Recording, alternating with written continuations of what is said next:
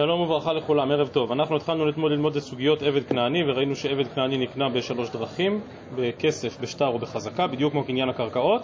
ואנחנו עכשיו אל הברייתא ששואלת אז מהי בעצם החזקה וכיצד בדיוק קונים עבד כנעני בחזקה. אנחנו בדף כ"ב עמוד ב' בשליש האחרון של העמוד. אומרת הגמרא תנו רבנן, כיצד בחזקה?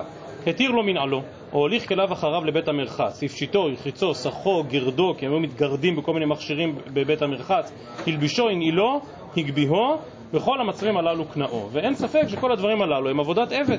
כלומר, כשעבד ממש צריך לרחוץ אותו, לנעול לו את הנעליים, להלביש אותו וכן הלאה וכן הלאה, וכמובן גם הגביהו. בפשטות, מה זה אומר הגביהו?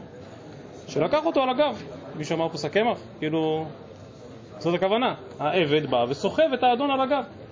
וברור שגם הדבר הזה הוא שימוש עבד לרבו. אמר רבי שמעון, לא תהא חזקה גדולה מהגבהה, שהגבהה קונה בכל מקום.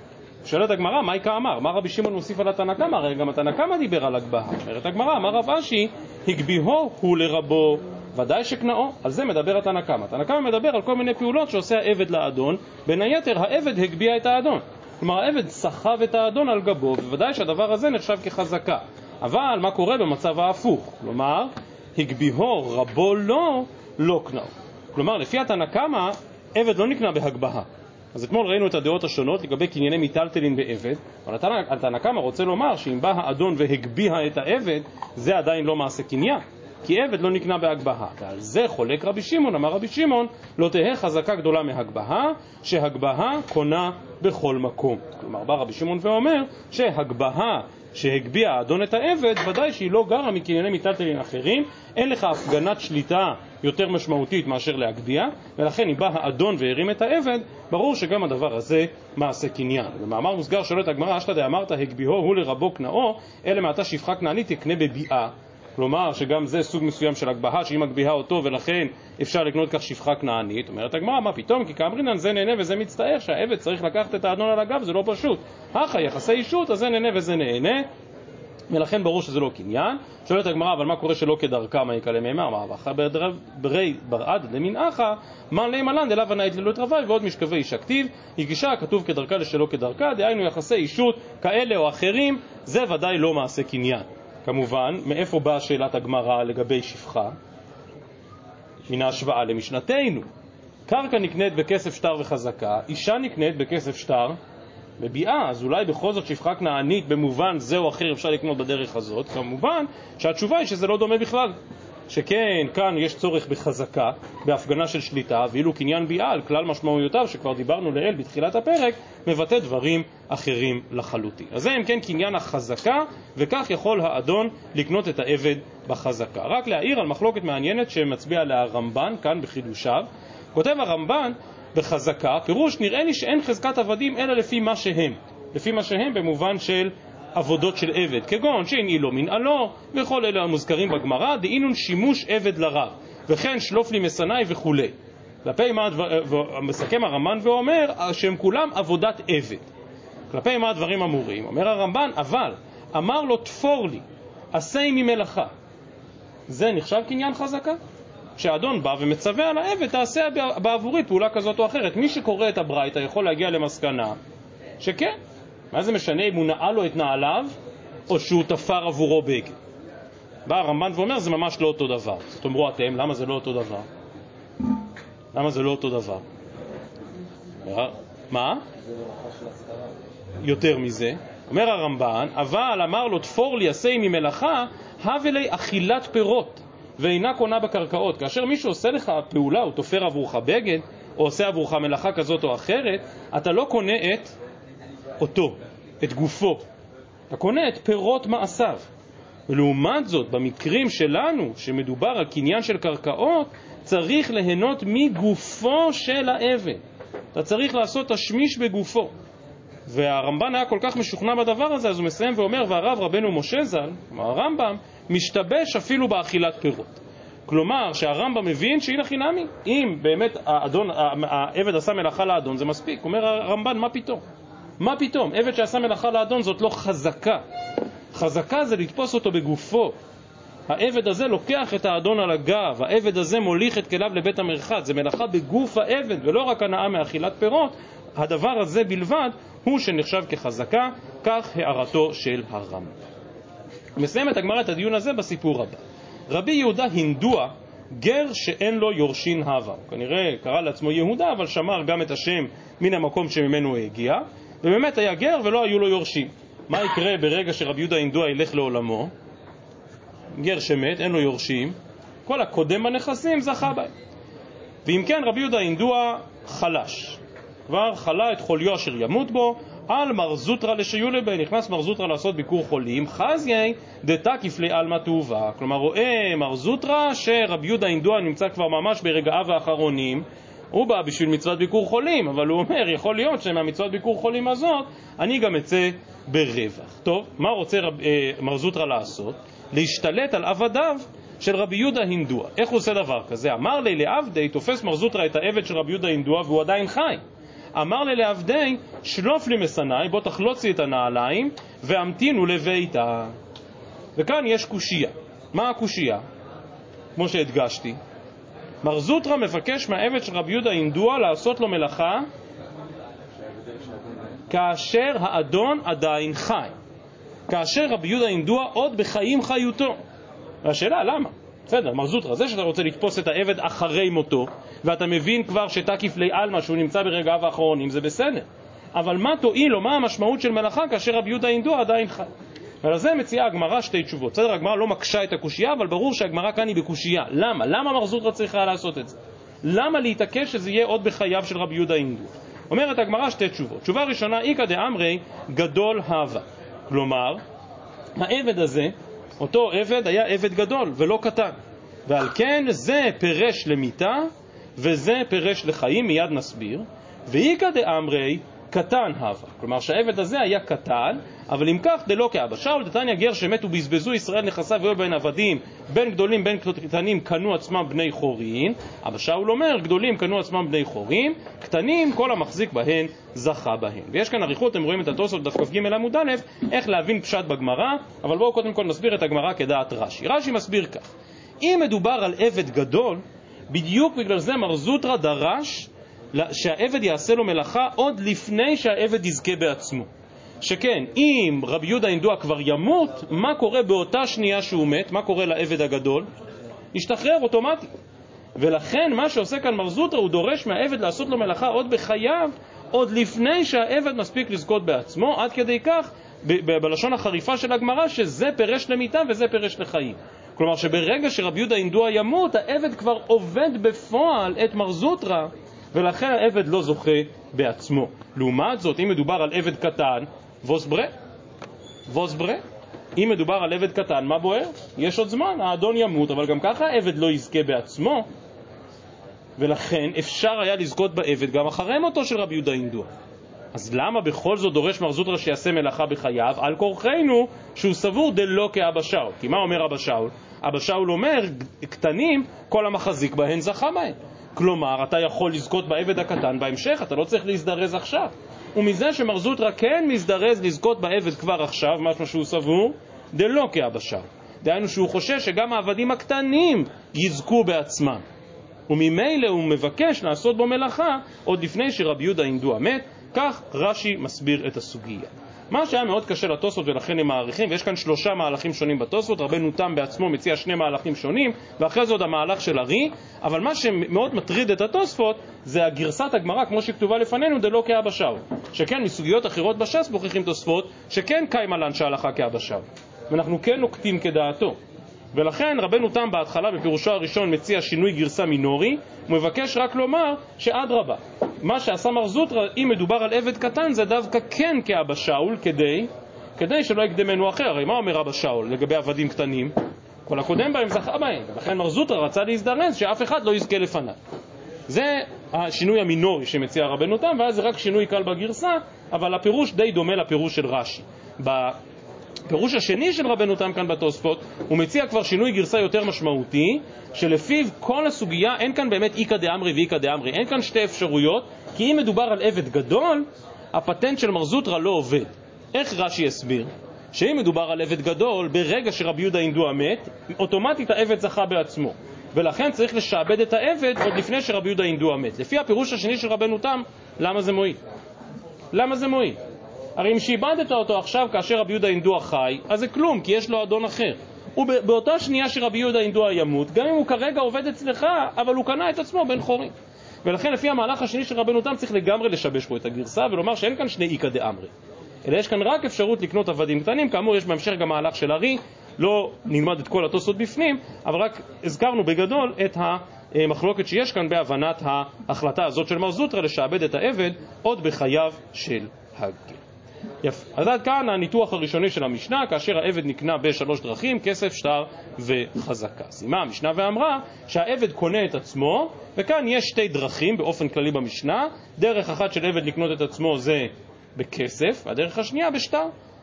מה שלמדנו כשראינו גיטין, כשלמדנו גיטין, זה שבאמת יכול להיות שיש מקום לשתי הדרכים גם יחד, וזה חוזר לאותו רמב"ן חשוב לגבי שני קניינים שיש בעבד. כלומר, יש בו גם קניין ממון, ויכול להיות שכדי להפקיע אותו צריך כסף, או הפקר, או משהו אחר שמטפל בנושא הממוני, ובמקביל, כדי לשנות את מעמדו האישי, צריך גם שטר.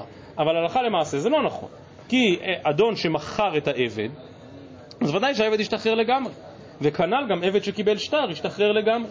כלומר, יש שתי דרכים בשחרור עבד, דרך של כסף ודרך של שטר, אלא שנחלקו התנאים במשנה כאן שלנו, מחלוקת רבי מאיר וחכמים, על ידי עצמו ועל ידי אחרים. מה הבעיה? כאשר, אתה, כאשר העבד רוצה להשתחרר בכסף, מה הבעיה המרכזית בכסף שאנחנו רוצים באמצעותו לשחרר את העבד?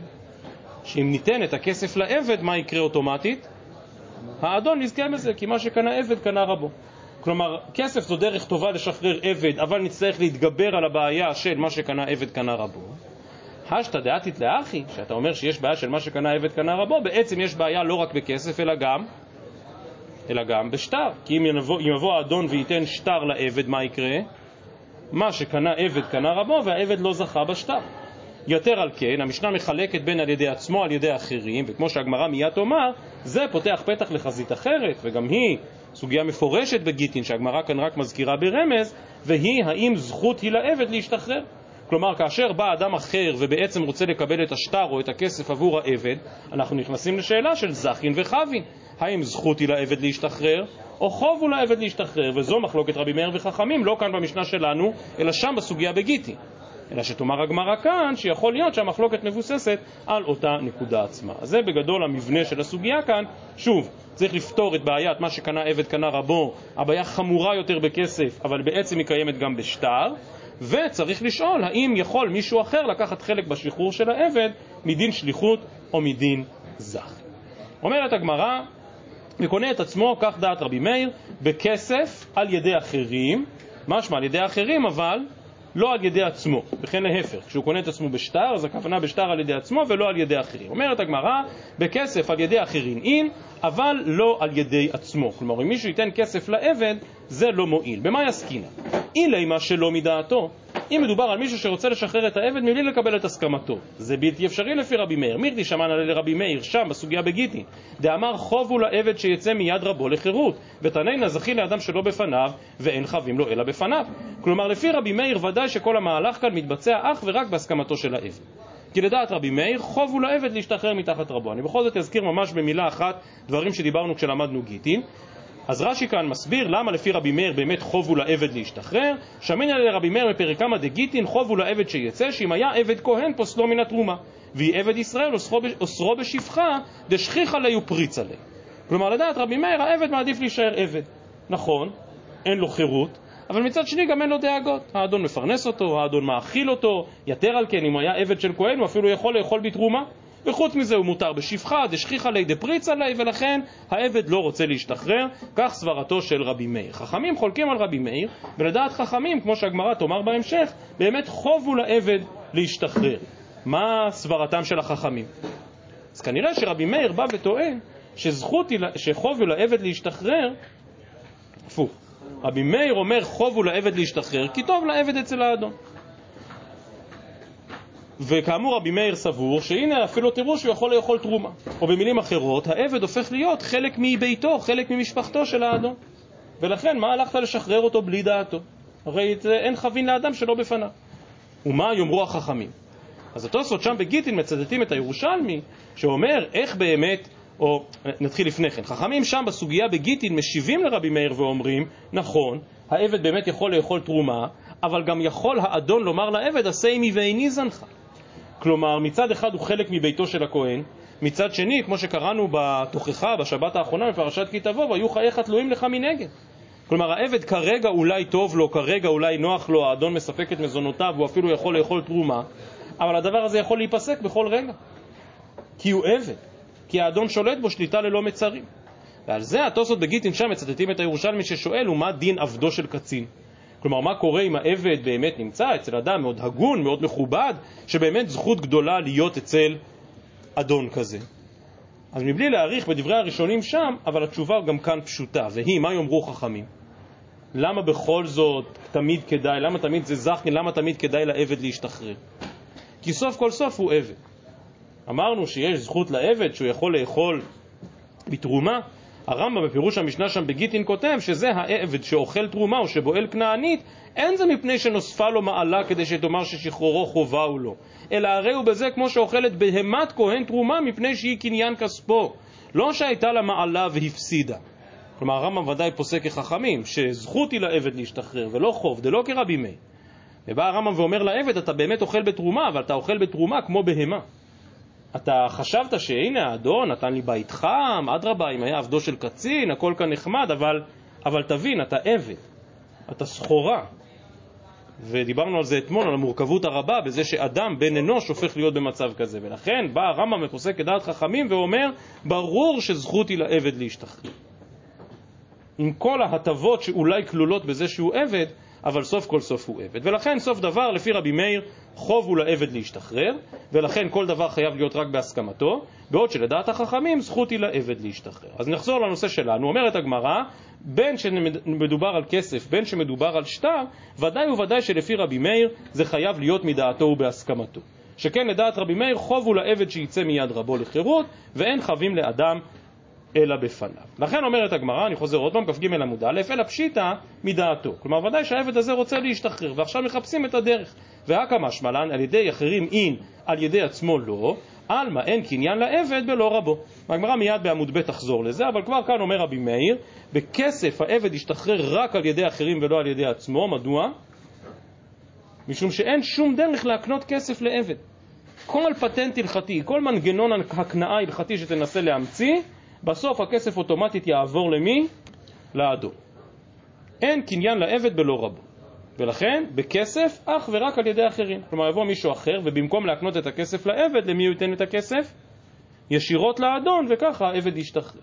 אי הכי, אומרת הגמרא, אימה סיפה, כלומר, איך הסברת את הרישא? שעבד קונה עצמו בכסף על ידי אחרים, אבל, אבל לא על ידי עצמו. אז כשרבי מאיר אמר שהעבד קונה בשטר, איך צריך להסביר? בשטר על ידי עצמו, אבל לא על ידי אחרים. אומרת הגמרא, אימה סיפה, אי אחי אימה סיפה, בשטר על ידי עצמו, צריך לפרש, כמו שפירשנו ברישא, על ידי עצמו אין, על ידי אחרים לא. אבל אם זה מדעתו, כי אמרת שלפי רבי מאיר זה חייב להיות מדעתו, אז על ידי אחרים עמי לא. אז למה העבד לא יכול לבקש ממישהו אחר שיקבל עבורו את השטר? וכי תיממי על ידי עצמו, אף על ידי עצמו, והקא משמע גיטו וידו באין כאחד, והלא תנהכי דתניא בשטר על ידי עצמו ולא על ידי אחרים, דברי רבי מאיר. ולכן עוד פעם, הנחנו שתי הנחות. הנחה ראשונה, שהמשנה חייבת לדבר מדעתו. כי אם זה לא מדעתו, אז לפי רבי מאיר זה בכלל לא עובד, כי חוב הוא לעבד להשתחרר ואין חבים אלא בפניו, מצד אחד. הנחה שנייה שהנחנו זה שכאשר העבד משתחרר בכסף, הכוונה על ידי אחרים ולא על ידי עצמו, אלא רק על ידי אחרים. אבל אם ככה, איך תסביר את הסיפא ברבי מאיר? שרבי מאיר אומר בשטר על ידי עצמו, וחייבים להבין, כמו שמפורש בברייתא, שבשטר הכוונה על ידי עצמו ולא על ידי אחרים. למה לא על ידי אחרים? אם היית אומר שזה בלא דעתו, אני מבין למה לא על ידי אחרים, כי זה חבי. אבל אם זה בהסכמתו של העבד, אז מה אכפת לי אם הוא מקבל את השטר או שמישהו אחר מקבל את השטר עבורו? אז שוב, יש חידוש בזה שהוא מקבל את השטר, הזכרנו מקודם, יש בעיה, אם אמרת שאין לעבד יד לקנות, אז איך העבד משתחרר? אבל התשובה פשוטה, גיטו וידו באים כאחד, כבר דיברנו על זה בגיטי. אבל למה יש לך בעיה שמישהו אחר יקבל את השטר? ולכן אומרת הגמרא, אמר אביי לעולם שלא מדעתו. הנה חינמי מדובר על מישהו שמשחרר את העבד שלא ברצונו. אה? אם משחרר את העבד שלא ברצונו, אז, אז זה לא מועיל, כי זה חבי. אבל, אומר אביי, ושני כסף, הואיל וקנה לי בעל כורחי, מקנה לי בעל כורחי. כלומר, בא מישהו, משלם כסף לאדון שלא מדעתו של העבד, ולא ביקש את רשותו, ובכל זאת זה מועיל. היי תגיד, אין חבין לאדם שלא בפניו, אבל יבוא אותו אדם ויטען, אני לא עושה עסקאות איתך, אדוני העבד. לא ביקשתי את רשותך, לא ביקשתי את הסכמתך, עשיתי עסקה עם האדון. וכמו שהאדון קנה אותך והוא לא שאל אותך אם אתה מסכים או לא, כך גם כאשר הוא משחרר אותך עכשיו הכסף שאני נותן לו, הוא לא מבקש את הסכמתך. ולכן באמת מדובר על מצב שבו קונים בכסף על ידי אחרים ולא על ידי עצמו, שלא מדעתו. איי, אין חבין לאדם שלא בפניו, כן, אבל חבין זה רק במשהו שאני צריך את רשותו ואת הסכמתו. בקניין כסף אני לא צריך את הסכמתו. שואלת הגמרא, אי הכי שטר נמי. אז תגיד אותו דבר בשטר, הרי העבד גם יכול היה לקנות את האדון בשטר. ו... אה, האדון יכול היה לקנות את העבד גם כן בשטר. וגם כשהאדון קנה את העבד בשטר, הוא לא ביקש את רשותו, לא ביקש את הסכמתו. אז תגיד אותו דבר. כמו שהאדון קנה את העבד בשטר מבלי לבקש את רשותו, כך גם האדון יכול לשחרר את העבד בשטר מבלי לבקש את רשותו. אי הכי שטר נמי. עונה הגמרא, איך אתה משווה? היי שטר על איחוד והי שטר על איחוד. באיזה שטר האדון קנה את העבד שלו מדעתו? בשטר קניין. כאן מדובר על שטר שחרור, זה לא אותו דבר. שטר קניין מועיל שלא מדעתו של העבד, שטר שחרור מועיל דווקא מדעתו. אומרת הגמרא, אם ככה, אז הכי נמי, היי כספא לחוד והי כספא לחוד. כלומר, אוקיי, האדון קנה את העבד בכסף שלא מדעתו, אבל אם הוא רוצה לשחרר את העבד בכסף, הוא כן צריך את דעתו. עונה הגמרא, טבעה מיה חד הוא. כבר ראינו את העיקרון הזה שאומר, לכסף אין ריח. מה אכפת לי? כסף שמכרת, כסף שקנית, זה היינו הך. שטר הוא ספירת דברים, הוא דיבור, ולכן שטר קניין ושטר שחרור הם שני שטרות שונים. שטר קניין מועיל שלא מדעתו, שטר שחרור מועיל רק מדעתו. אבל כסף, מה ליאך מה ליאתה? כסף הוא כזה או כסף אחר, ולכן בכסף האדון, העבד משתחרר גם שלא ברצונו, ולעומת זאת בשטר הוא משתחרר רק ברצונו. רבא אמר, הסבר מאוד דומה, כסף קבלת רבו גרמה לו, שטר קבלת אחרים גרמה לו. כלומר, כסף, פעולת השחרור בכסף היא דרך האדון. ואילו פעולת השחרור על ידי שטר עוברת דרך העבד. אני מכיר את לשונו של רש"י, כסף קבלת רבו, שמקבל רבו הכסף גרמו לו להשתחרר מאליו. ואין האחרים הללו חווים אלא קבלת הרב, והרב אינו נעשה שלוחו אלא לצורך עצמו. כלומר, אם הרב מקבל את הכסף כדי לשחרר אותו, אומר לו הרב, תגיד, סליחה, ידידי העבד, אתה נכנס לי לתוך החשבון בנק? אתה מתערב לי במה אני קונה ומה אני מוכר? זה לא עניינך. כלומר, כאשר באים לשחרר את העבד בכסף, זה התנהלות כלכלית אל מול האדון, והעבד לא חלק מזה. כאשר רוצים לשחרר את העבד בשטר, אז כמו שאמרתי מקודם, השטר פועל דרך העבד. ולכן חייבים לקבל את הסכמתו של העבד כדי להשתחרר. ולכן, מסקנת הדברים בדעת רבי מאיר, שאכן מדובר כאן על שחרור עבד שלא מרצונו. ולכן בא רבי מאיר ואמר, בשטר, סליחה, בואו נתחיל ככה, בכסף על ידי אחרים ולא על ידי עצמו. כי להקנות לעבד אתה לא יכול, כי זה לא יועיל. אבל על ידי אחרים יכולים לשחרר אותו גם שלא מדעתו. מה שאין כן בשטר, זה רק מדעתו ולא, זה רק על ידי עצמו ולא על ידי אחרים, כי חייבים לקבל את הסכמתו.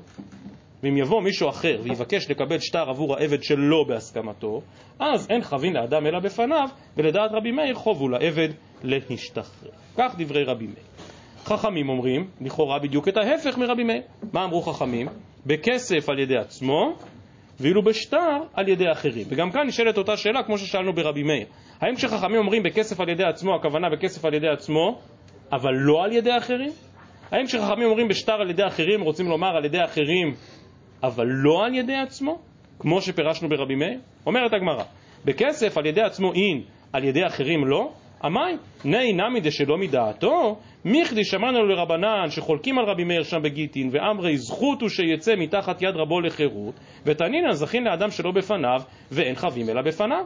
אז אם רוצה לבוא מישהו ולשחרר את העבד שלו בהסכמתו בכסף, למה חכמים מגבילים את זה? אז למה חכמים אומרים שבכסף על ידי עצמו ולא על ידי אחרים? וכי תימא, אז אולי נסביר בחכמים, מהי על ידי עצמו, אף על ידי עצמו, וכמה שמלנדי יש קניין לעבד בלא רבו.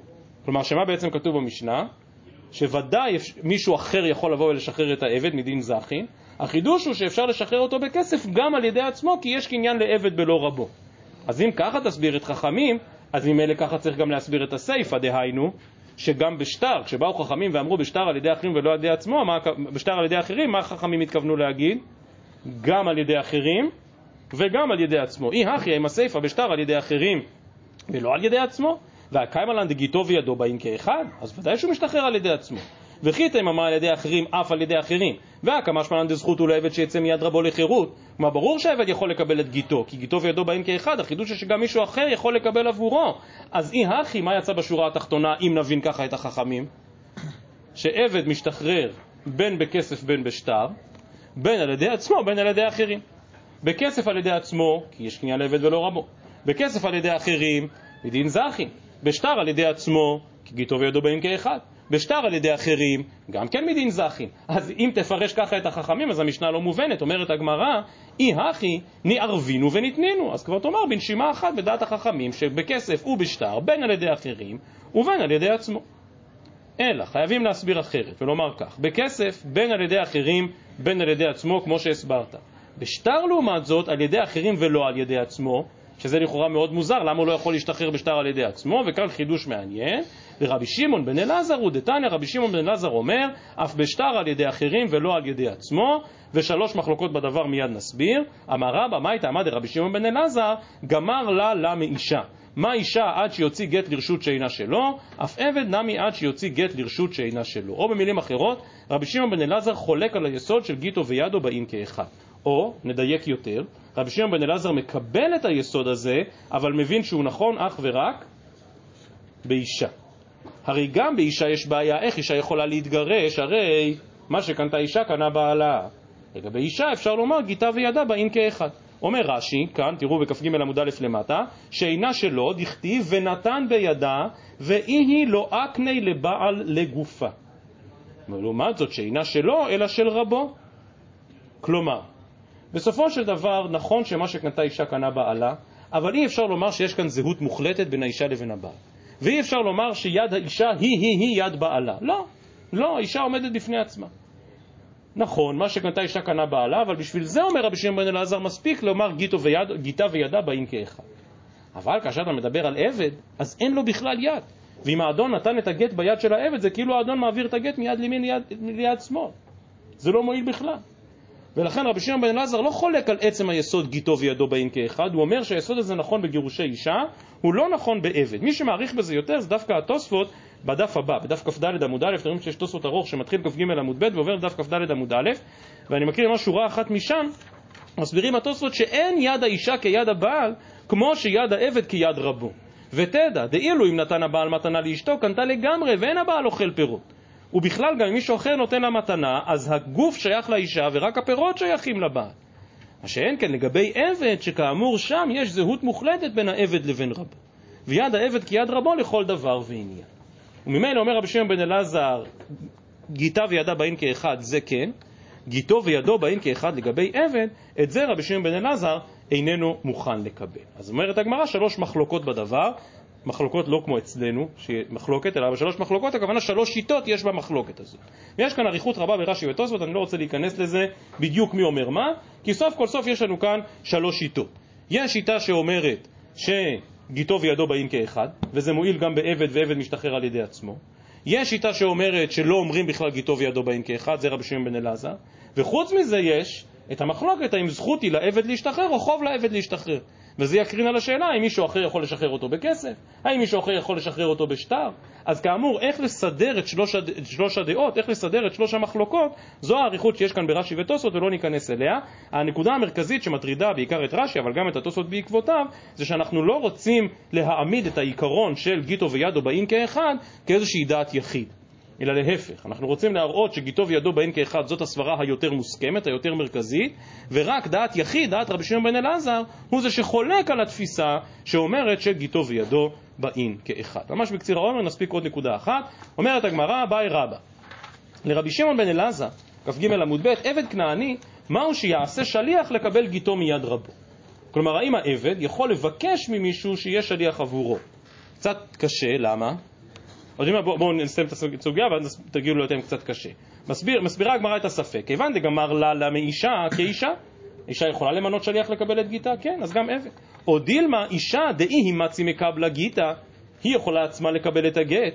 ממילא שליח נמי מצי משוויה. אבל עבד שלפי רבי שמעון בן אלעזר אי הוא לא מקבל גיטי, שליח נמי לא מצי משווה. כלומר, הוא לא יכול למנות שליח. בתר דבעיה הדר פשטה, לה לה מאישה כאישה. כלומר, כמו שאישה יכולה למנות שליח, כך גם העבד יכול למנות שליח. מה קצת קשה כאן בגמרא? לא, זה תכף, הגמרא תכף תאמר את זה, אבל יותר מהותי בהבנת פשט הגמרא. יותר מזה, בפשט, בפשט. רבי שמעון בן אלעזר אומר שלא אומרים גיטו וידו באים כאחד, ולכן הגמרא מקודם הסבירה שלפי רבי שמעון בן אלעזר שחרור בגט יהיה רק על ידי אחרים ולא על ידי עצמו. עכשיו הגמרא אומרת, רגע, אבל לפי רבי שמעון בן אלעזר, אולי העבד גם לא יכול למנות שליח, כי אם הוא עצמו לא יכול לקבל את הגט, ממילא מישהו אחר לא יכול לקבל עבורו. אז לפי רבי שמעון אלעזר, איך, איך עבד מתגרש בשטר? איך עבד משתחרר בשטר? הוא עצמו לא יכול לקבל, כי לא אומרים גיטו וידו באים כאחד.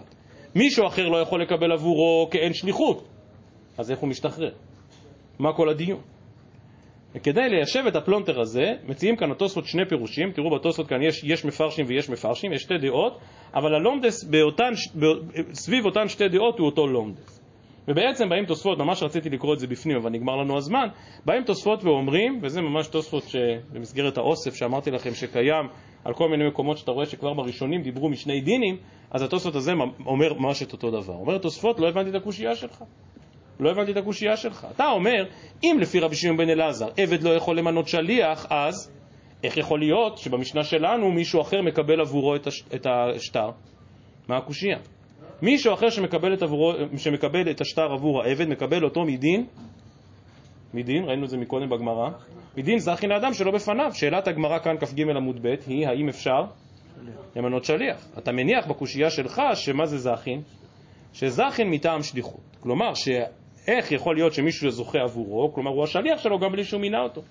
ולפי שני הפירושים בתוספות, חייבים לתקוע כאן טריז בין שליחות לבין זכין. ולומר, באמת שליחות העבד לא יכול למנות. על הצד של הספק, עוד פעם, למסקנת הגמרא העבד כן יכול. אבל לצד הזה של הספק, עבד לא יכול למנות שליח. היי, תגיד, אם הוא לא יכול למנות שליח, אז איך מישהו יכול לזכות עבורו? מדין זכין. מה זאת אומרת, זכין מטעם שליחות? לא. לא, זכין ושליחות אלה שני דברים שונים. כלומר, זכין זה לא שליחות בלא מינוי, אלא זה מסלול שונה לגמרי שמישהו בא ולוקח את הגט עבור העבד, שלוקח את השטר עבור העבד, גם בלי שליחות. כמובן, כדי להסביר את זה קצת יותר, נצטרך לומר שבאמת בזכין אין זהות בין השליח למשלח, ולעומת זאת, כאשר העבד יבוא וימנה שליח, אז איך נראה את השליח? כיד האריכתא של העבד. למה השתמשתי בביטוי הזה, יד האריכתא? כי מה הבעיה לפי רבי שמעון בן אלעזר? שלעבד, עבד אין יד. אם לעבד אין יד, ממילא גם לא תהיה לו יד האריכתא ונפל בבירה כל השליחות והוא לא יכול למנות שליח. ולכן נצטרך לומר שזכין זה לא מדין יד האריכתא. שבזכין אין זהות שליח ומשלח, אלא יהיה מנגנון נפרד. שוב, רק לזכור התוספות הזה כאן בקידוש עם כ"ג עמוד ב', שזכין ודאי לא מטעם שליחות. אז רק נסיים את העניין.